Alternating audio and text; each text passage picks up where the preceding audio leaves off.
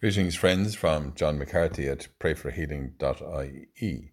From Mother Teresa, In the Silence of the Heart, God Speaks.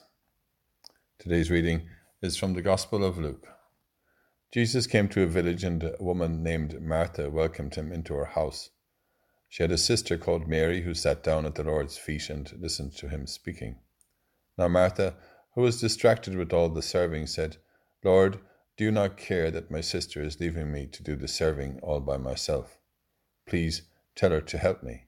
But the Lord answered, Martha and Martha, he said, you worry and fret about so many things, and yet few are needed. Indeed, only one. It is Mary who has chosen the better part. It is not to be taken from her. Lord, thank you for listening to us and for your ever present presence. Calm our souls with your peaceful gaze and give us the gift of listening to you in the quiet of our hearts, as we pray together and say for one another Hail Mary, full of grace, the Lord is with thee.